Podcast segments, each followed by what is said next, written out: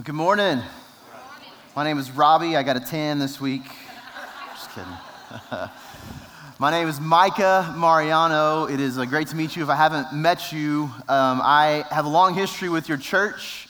Sadly, the first person I ever met from here was Mike Duff, so that is not good for you guys. It's not a good reputation. But um, I've been doing ministry to some degree with your church forever. Uh, my wife, Cami, is from Artesia, so I love Artesia um, and am greatly impressed by your football program. Um, it's y'all do y'all still do fireworks like every touchdown. Y'all still do that? That's insane, right? Um, and so Paul Dunbar and I grew up in the same town. We're from San Angelo, and our football program was terrible when we were in high school. So we don't, you know, this is like a dream uh, to, for y'all to have what you have. But anyways, I, I am so glad to be here with you today. It's a blessing to be asked to be part of this this series, this mission emphasis week. Um, so we're going to be in Acts chapter 17 today. If you'll go ahead and turn there with me, Acts chapter 17. I want to talk today about a heart for the nations. You've been going through Acts 1 8, and this is the last part that we, um, as witnesses of Jesus Christ, empowered by the Holy Spirit, are to have a heart for the ends of the earth, not just Artesia, not just New Mexico, not just the United States, but to the ends of the earth. Acts chapter 17 is where we're going to be. While you're turning there, let me just tell you a quick story um, that happened a couple years ago. I was preaching at a church in East Texas. Um, and East Texas, if you don't know very much about it, is still a fairly segregated place. There literally are churches in East Texas. Um, there's a white church and a black church on either side of the railroad tracks, and they'll talk about each other as those people.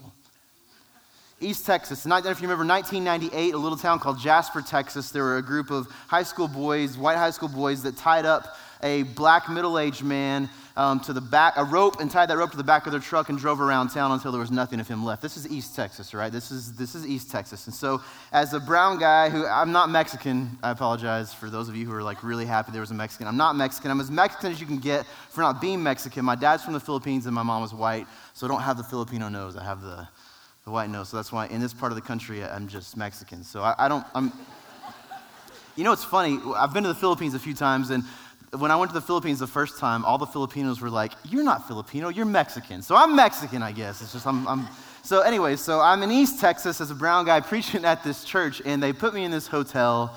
Um, I don't know how to describe it very well, except saying, you'll get it when I say this. The entire hotel smelled like curry.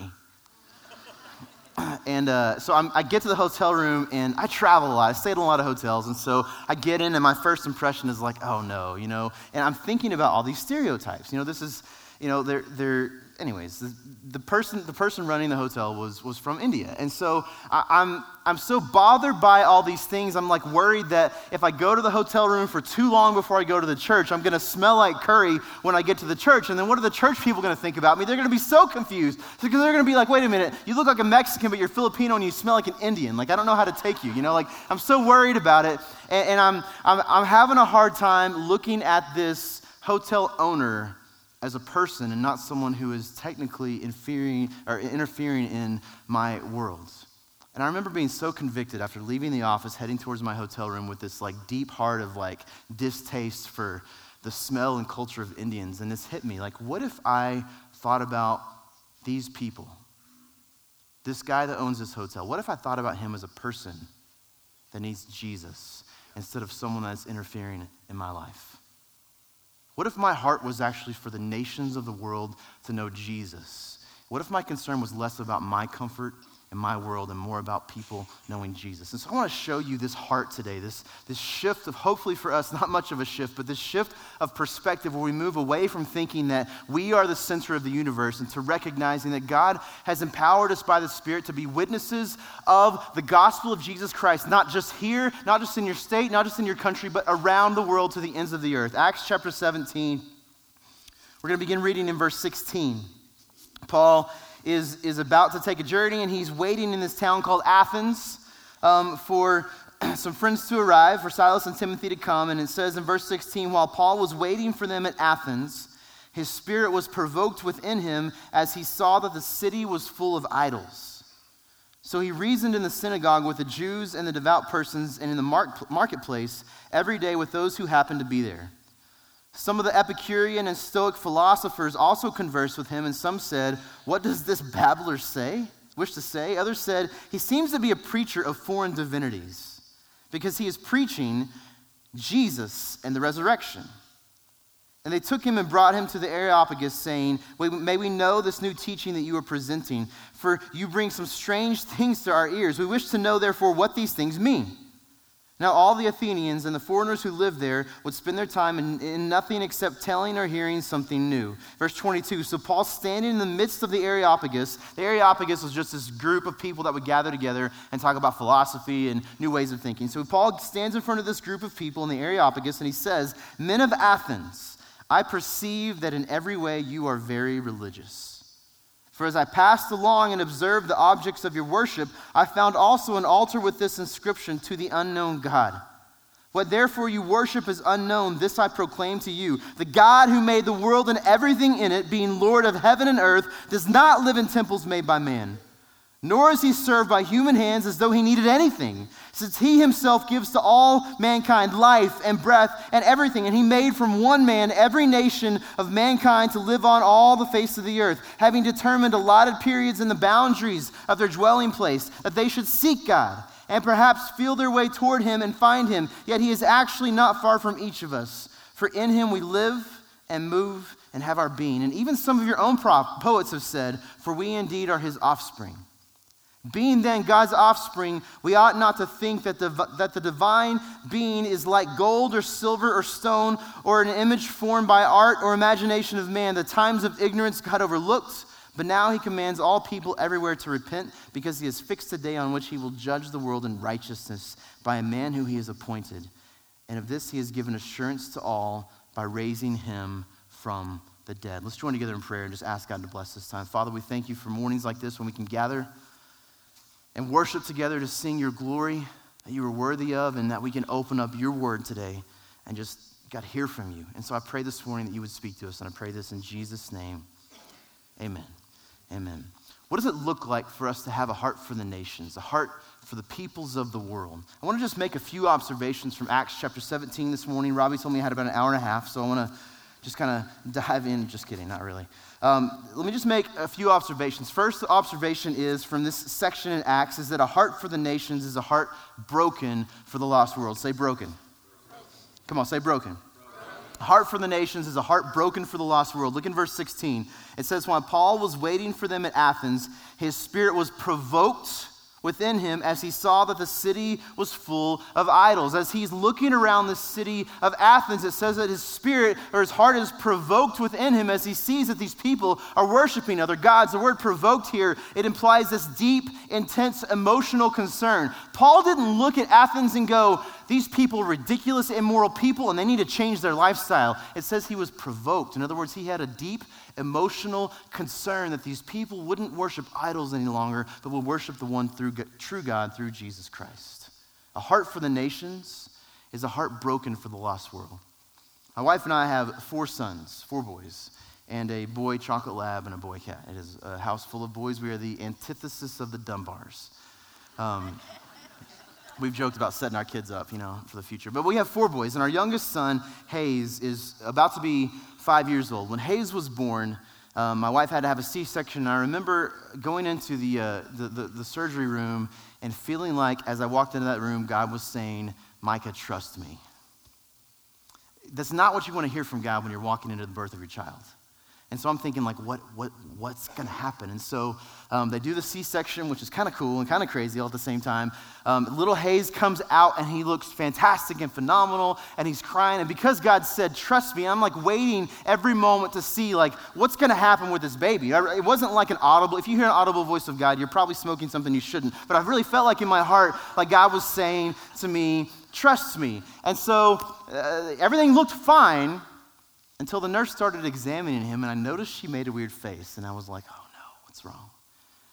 And so they cleaned him up and didn't say anything about it and took us into the recovery room, and uh, we, we, we're holding our baby, and the nurse comes in and says, I got to tell you something. And my heart's dropping. I'm like, oh no, what's wrong? If you've had kids, you know what I'm talking about, like this intense like worry about what's to happen to your kids.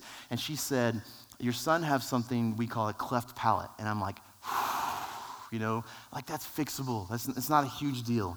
And so I, am thinking, okay, maybe God's just like testing my heart, whether I trust Him or not. And so the, uh, we get we get into our, our uh, hospital room, and we're hanging out with little Hayes. We're having to learn how to feed differently. He wasn't able to suck. A cleft palate means that there's a hole in the roof of his mouth. And so he wasn't able to suck or, or feed like he was supposed to. So we're having to learn how to feed him new. But we're, we're enjoying this time with little Hayes. And we send him back to the nursery that night so we can sleep for a few hours. And about two hours after we send him back to the nursery, the nurse from the nursery comes running in and says, There is something wrong with Hayes. I just sent him to the NICU. And so we're freaking out. Like, what's wrong? Well, the doctor comes in from the NICU and says, There is something wrong with Hayes' heart. She said, We just took some, some tests, and there are holes in his heart that aren't supposed to be there. And his heart's not beating like it's supposed to be. I, I am, I'm a fixer, I'm a troubleshooter. I want to know how I, I'm, I'm you know, I, I can watch a YouTube video to fix almost anything, you know? I can figure it out. And I remember the deep sense of like of lostness as I recognize in this moment there is nothing that I can do to fix my son's heart. And so the only thing I was left with, and probably wasn't the best idea because it's a hospital, it's not super clean, I'm sure. I'm on my face on the hospital floor, pleading, God, fix my son's hearts. God, heal his hearts and I have this like deep welling emotion inside of me because uh, there's nothing I can do, and all I can do is cry out to God, God, save his heart, save his heart, save his heart. That's what the word provoked means. When's the last time you were provoked for the salvation of the people of the world? That brought you to a place where you were willing to even get on your face before God and say, God, I don't really like those people. I don't like the way they smell. I don't like the foods they eat. I don't like their culture, but God, save them. Save them. A heart for the nation is a heart broken for the lost world. Just so you know the end of the story, um, the doctor said that there was a uh, specialist coming in the next day, a pediatric cardiologist, and he was going to look at the same test. And uh, tell us what, what, what we needed to do. I'm expecting to spend like the next few months at, at a, you know, hospital with heart transplant, stuff like that. Well, the doctor comes in the next day and says, uh, the pediatric cardiologist came by and said everything looks fine on his heart. the same test that the doctor looked at the day before. Now, one of two things is true. Either that doctor's an idiot who looked at the test the first day, or my God healed my son's heart. Now, I can tell you what I believe. Look, I can feel it now. I can feel the emotion of the helplessness. Look, the world, we have no power in of ourselves to save the world, but the Spirit has come upon us as Jesus sent him to empower us to be witnesses of Jesus Christ. When has that brought us to a place where we are so emotionally broken for the salvation of the world that we put our prejudices aside and say, God, save them? That's how we should pray. God, save the peoples of the world. So, first thing tonight is a heart for the nations, is a heart broken for the lost world. Second thing is a heart for the nations is willing to contextualize to other cultures for the sake of the gospel. Look at verse 22 and 23 says, So Paul, standing in the midst of the Areopagus, said, Men of Athens, I perceive that in every way you are very religious. For as I passed along and observed the objects of your worship, I found also an altar with this inscription to the unknown God.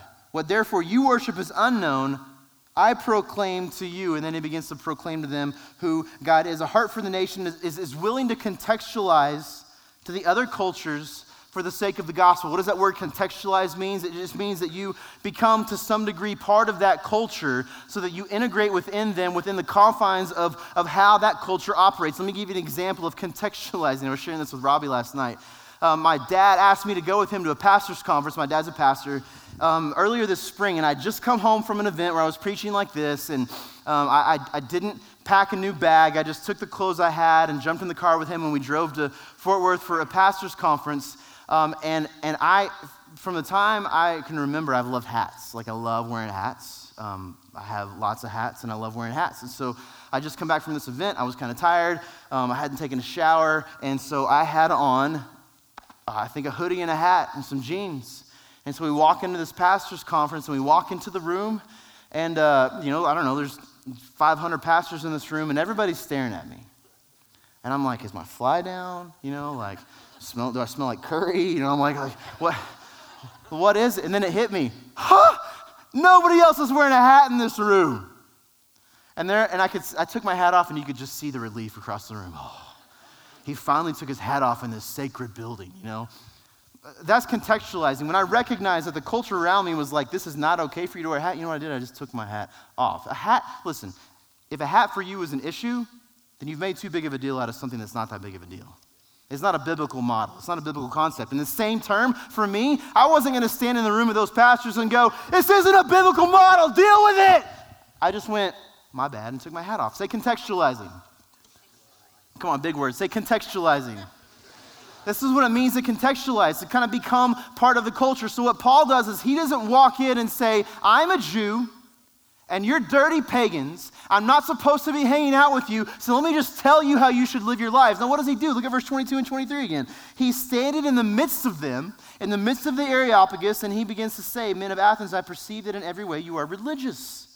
For as I passed along and observed the objects of your worship, I found also an altar with this inscription to the unknown God. What therefore you worship is unknown, this I proclaim to you. He contextualizes into their culture, he becomes part of their culture. He doesn't set himself apart as a Jew and them non Jews and say, I'm going to speak to you from a high and lofty place. He becomes part of their culture, he contextualizes to their culture.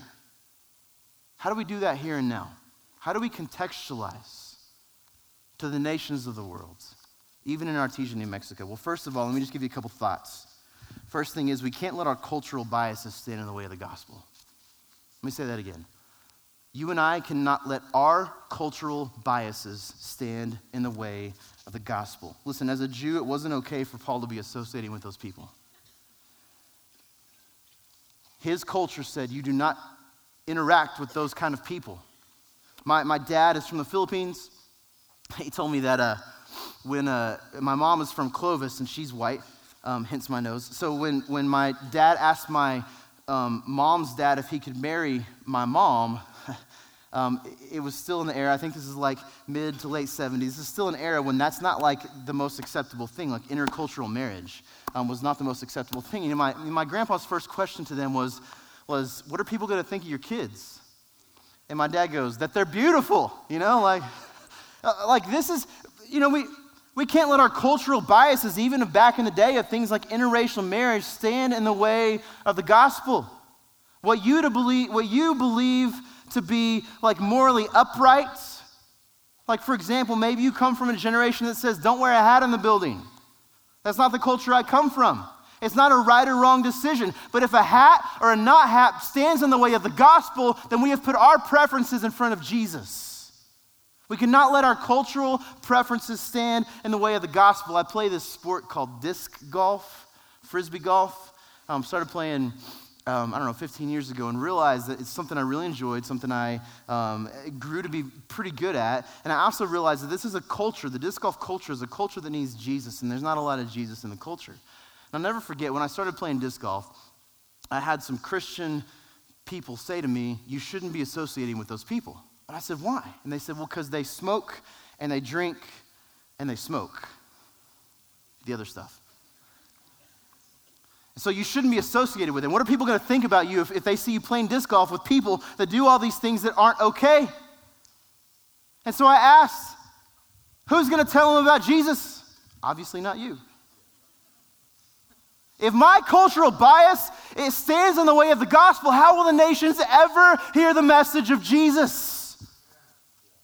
A heart for the nations means we contextualize to other cultures, and the beginning to that is not to let our cultural biases stand in the way of the gospel. I have friends who live in Southeast Asia that I've met. They are, they are native from Southeast Asia. I can't tell you where they're at for the sake of security. But these Southeast Asians have given up their jobs. They're, some of them were professors, some of them were teachers, some of them had businesses. They gave up their jobs because they had a heart to reach the Muslims in Southeast Asia. So they gave up their jobs, and they are now living amongst the Muslims in Southeast Asia. And here's what they do they dress dress like the Muslims.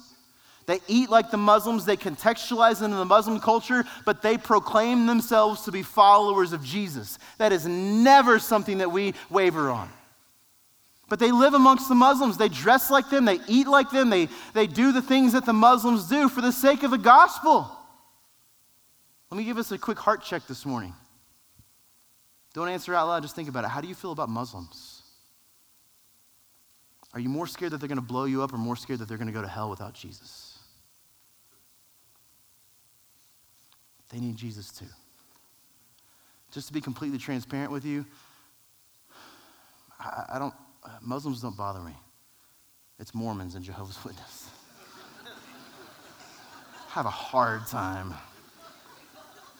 remembering that they need Jesus too. Ah.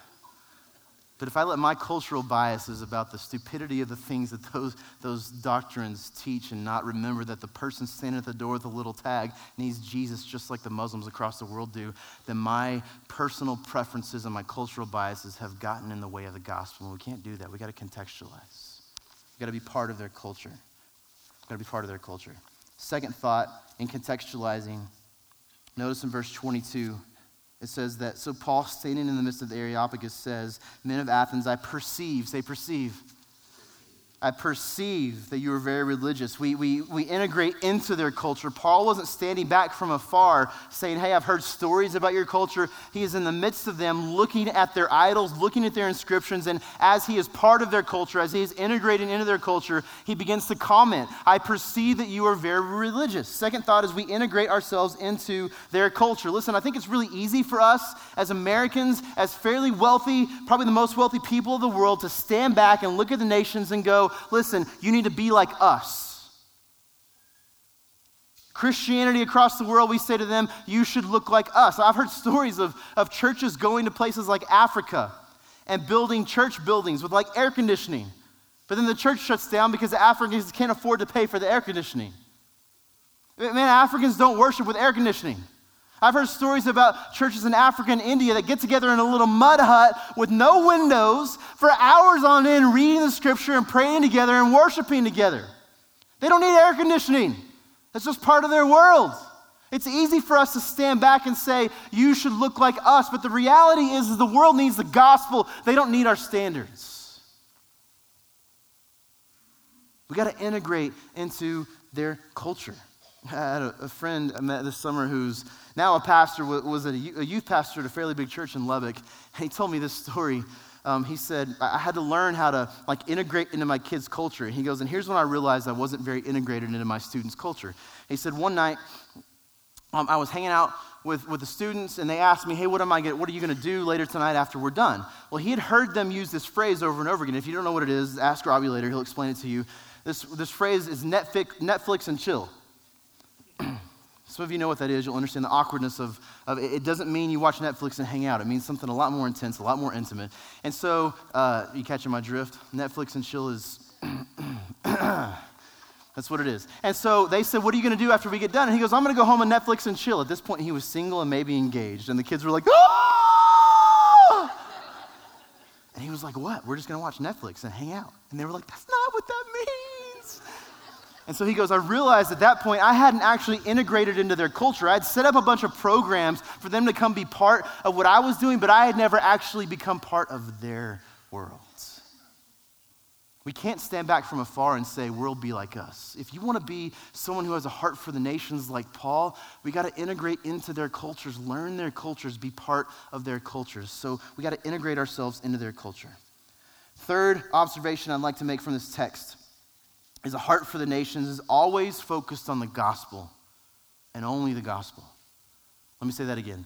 A heart for the nations is always focused on the gospel and only the gospel. If you read from verse 24 to 31, when he talks about the unknown God and begins to tell them who this God is, he begins to just proclaim to them that, that God, the real God, the true God, is the creator of everything. He is the one who gives everyone life and breath and being. He is the one who, who is going to judge, and he has offered a chance for us to have life by bringing back to life his son, the one who was to come. Listen, a heart for the nations isn't worried about the nations being having our morals, isn't worried about the nations having our dress, isn't worried about the nations having our wealth, it is only worried about the nations hearing the gospel of Jesus Christ. A heart for the nations is only focused on the gospel and is always focused on the gospel. Period. I, I, hear stories all the time, which are fantastic, that you know churches are doing things like building water wells in Africa, and I love it. But can I just tell you, that if that water well is not associated with the gospel, what are we doing? We're sending people to hell. Well, you know, they're not thirsty. What point is that? But if I go to Africa and build a water well as a means to integrate into the culture so that I can proclaim to them Jesus, yes. If I go to a place and put a roof like in wherever you guys are in in South America and just put on a roof with no gospel, it is pointless. But if I go there and put on a roof as a means to integrate into the culture so that I can proclaim to you Jesus, yes. Can I just tell you that that even happens and can't happen here in Artesia, New Mexico? There's other cultures here. There's other peoples here than what you're comfortable with.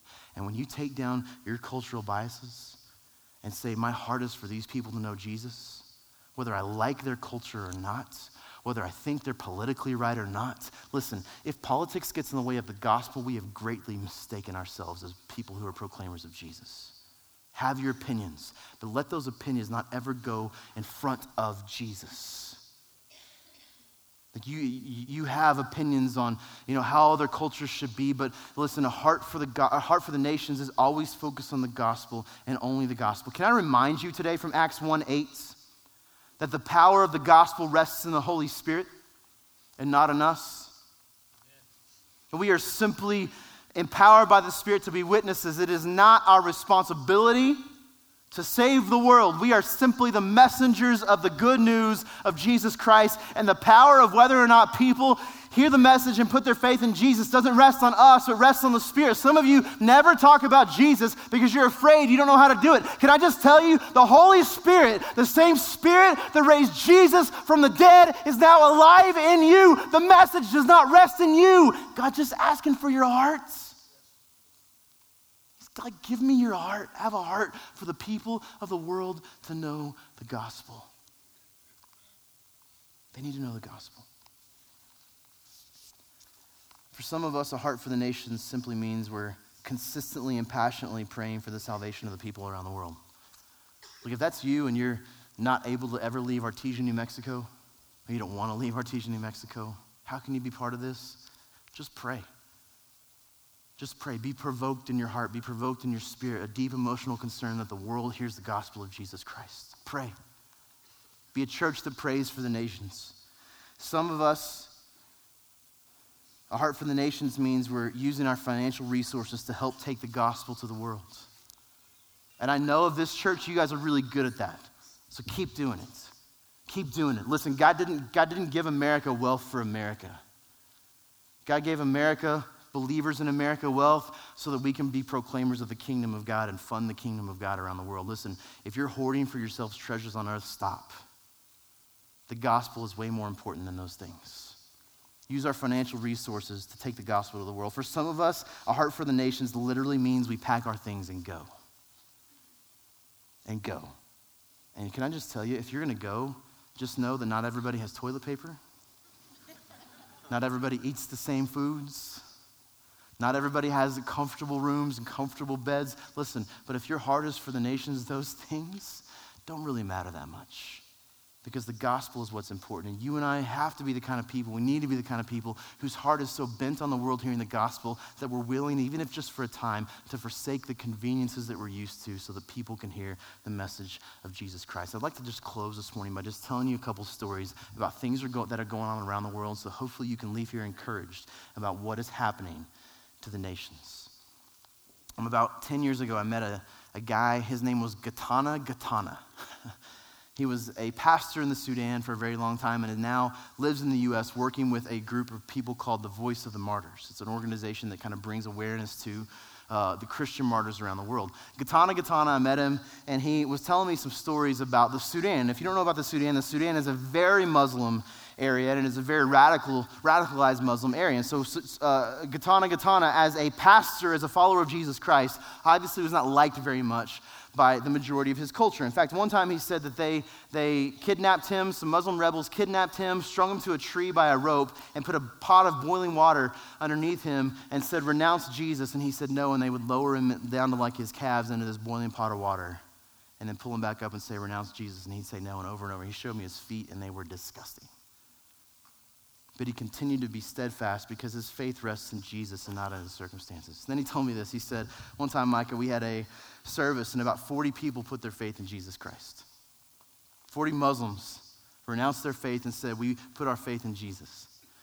And he said, So we, we plan to have a baptism service, I think the next week, at a, at a river that wasn't too far away. And in that week, I guess some Muslim rebels had heard that they were going to do a baptism service. Now, listen, for us, baptism is kind of a um, to, to, be completely honest, most of us, we think it's kind of a mediocre thing. We don't feel the weight of what baptism is in so many other cultures. For a Muslim to be baptized into the name of another God means you're renouncing your culture, you're renouncing your family, you're renouncing everything that is of value that you've ever had and saying, I am moving on to something else. And so for them, it was a huge deal to be baptized in the name of Jesus because this was a statement to their culture, to their families, where we are renouncing Allah and we are proclaiming faith in Jesus. And so they gathered to this river, river the next week to be baptized in the name of Jesus Christ. And two Muslim rebels showed up and told those 40 or so people if you go into the river and are baptized in the name of Jesus, when you come out on the other side, we will shoot you. And one by one, every single one of those people, brand new believers, went into the river because they were so compelled by the good news of Jesus Christ and they came out of the river and were shot. That's the power of the gospel. So they died with nothing. No, they died with everything. I met some missionaries in Southeast Asia um, who were in a part of Southeast Asia that had a lot of islands. And there was one particular island that they had um, had a desire to go to. They were locals in this country. The missionaries were locals from this country, and this, this, this island had never been reached. Not even by, and I'm not talking just missionaries and followers of Jesus, but never been reached by the outside world. There have been people who had tried to go in, but the, the tribe that lived on this island would not let any outsiders ever come in. But they thought, you know what, we're, we're, we want to be proclaimers of Jesus to these people, so let's try it. And so they showed up one day in a boat, and they parked on the beach and just kind of stood there and waited because they didn't want to get killed. And they said when they pulled up in the boat, the strangest thing happened a bunch of kids from the, from the village came running up to greet them. And the kids brought them into the village. And they said everybody was really hospitable. And so we stayed there for about three days, hung out and got to know the people, and then we left. And then they sent a message back to the village elder a few weeks later and said, Hey, would it be possible for us to come talk to you about actually living and being part of your part of your tribe, part of your culture. And they sent a message back and said yes. And so these missionaries went back to the island and sat down with the elder and they said, "Hey, just out of curiosity, why did you let us come in and why are you letting us come in now? Because you've never let outsiders come in before." He said, "Well, first, um, every time an outsider shows up, our kids run and hide in the woods because they're so scared of, of outsiders. But when you guys came, for whatever reason, our children came up to greet you, and we thought that was different and interesting, so we're intrigued. Secondly, while you were here, we poisoned your food, and you didn't die. And so we want to know what God it is you serve that kept you from dying from our poisons. Can I tell you one more story? I had a friend, acquaintance in high school that was part of churchy stuff, but because of the hypocrisy of his friends who claimed to be followers of Jesus, grew a deep distaste for Christianity and a deep distaste for Jesus. And as long as I knew him, he wanted to have nothing to do with Jesus. And then I heard a story about him and his wife. They were on the brink of divorce, and someone told them, Hey, before you get divorced, will you go meet with a pastor one time? And so they went and sat down with this pastor. This pastor talked to them about Jesus. And then not too long after that, um, the, that couple put their faith in Jesus. People who had never wanted anything to do with Jesus put their faith in Jesus. Put their faith in Jesus. Not too long after that, that person said, I feel a call to ministry, and today he is your children's pastor here at Faith Baptist Church, Paul Dunbar. Can I just tell you, the same spirit that kept the missionaries from dying from the poisoned food, the same spirit that gave the confidence to the Sudanese new believers to stand up for the gospel in the midst of death. is the same spirit that works here in Artesia, New Mexico to save people. A heart for the nations doesn't mean I just look at the world and say, those people need Jesus. A heart for the nations translates to here in Artesia, New Mexico.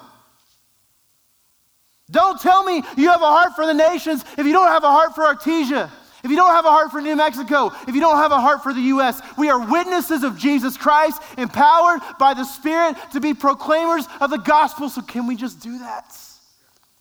Can we just do that? Life is so fickle and it's so short. And some of us are spending our time doing what? Seeking to attain some kind of lofty goal that will have no impact in eternity? I'm not saying quit your job. I'm not saying stop pursuing your dreams, but what's your heart? Is your heart to grow uh, up so much in the company so you can have so many raises, so you can have all this plush stuff? Or is your heart to move up in the company, to be integrate yourselves into that culture so that God can use whatever money you get from your promotions to be a proclaimer of the gospel? What's your heart? What's my heart? We can't waste our lives doing something that has no eternal value. Let us be people who recognize that we have been empowered by the coming of the Holy Spirit to be proclaimers of the gospel of Jesus Christ. And let that be our mantra. Let that be our life's goal. Let that be our driving passion to say, I want the world to know Jesus. Let me just invite you, just with your eyes closed for a moment this morning, just to begin to ask in your own heart, ask God, God, what is my heart about? Do I have a heart for the nations? Do I have a heart for the peoples of the world, even the people I don't particularly like, to know Jesus? And maybe you're here as you, you keep praying, you keep asking. If you're here this morning and you recognize, but that's not my heart, maybe you just in a moment of silence just say, God, break my, break my stiff heart and soften it. And God, remind me this morning that I'm here to be a proclaimer of Jesus. I live to be a proclaimer of Jesus. Maybe you're here this morning and you feel a tug on your heart like God's saying, Go pack your bags and go. Look, if that's you, that happens.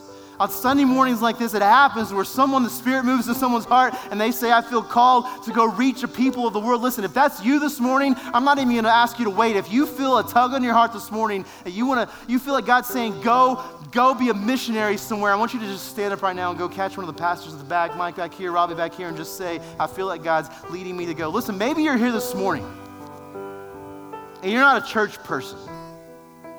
You've never really had a lot to do with Jesus. Maybe someone invited you today. And you hear these stories and you hear this text and you have this curious thought like, what is this Jesus thing about? And maybe your heart stirred a little bit this morning. Maybe you hear stories about someone like Kanye West and you go, if someone like that can put their faith in Jesus, maybe I can too. Maybe God's tugging at your heart this morning. Listen, if you're here this morning and you say, I want to talk to someone about putting my faith in Jesus, I don't want to live my life in this wretched world anymore without someone like Him who can give me hope who can give me joy, who can give me a purpose. If you're here this morning and you say, I want to know Jesus Christ, as soon as I say amen, I'm going to pray for us. I want you to go grab one of the pastors at the back and say, I want to know Jesus. I'm going to pray. When I say amen, we're going to sing. And if you're here today and you're a follower of Jesus Christ who is compelled this morning by the scripture, by the word of God, to be a proclaimer of the gospel, empowered by the Spirit, as soon as I say amen, you stand up and you sing with all your heart for the God who has given us life Father, what a joy it is to say that we are your children. That we who once were far off have been brought near by the blood of Jesus Christ. That we who once were your enemies are now called your beloved. Father, what a joy and satisfaction it is to know today that, that our life doesn't rest in our circumstances that our life doesn't rest, our worth doesn't rest in how well we do at work or how well we do in life, but it rests simply in the reality that through faith in Jesus Christ, we are now declared righteous in your sight. We are now declared children of God. And I pray that that would be a driving force. God, remind us today that we are empowered by your Spirit to be witnesses of the gospel of Jesus Christ. And that would be the kind of life that we would live. So, God, stir our hearts today. Give us a heart for the nations. And I pray this this morning in Jesus' name. Amen. Amen.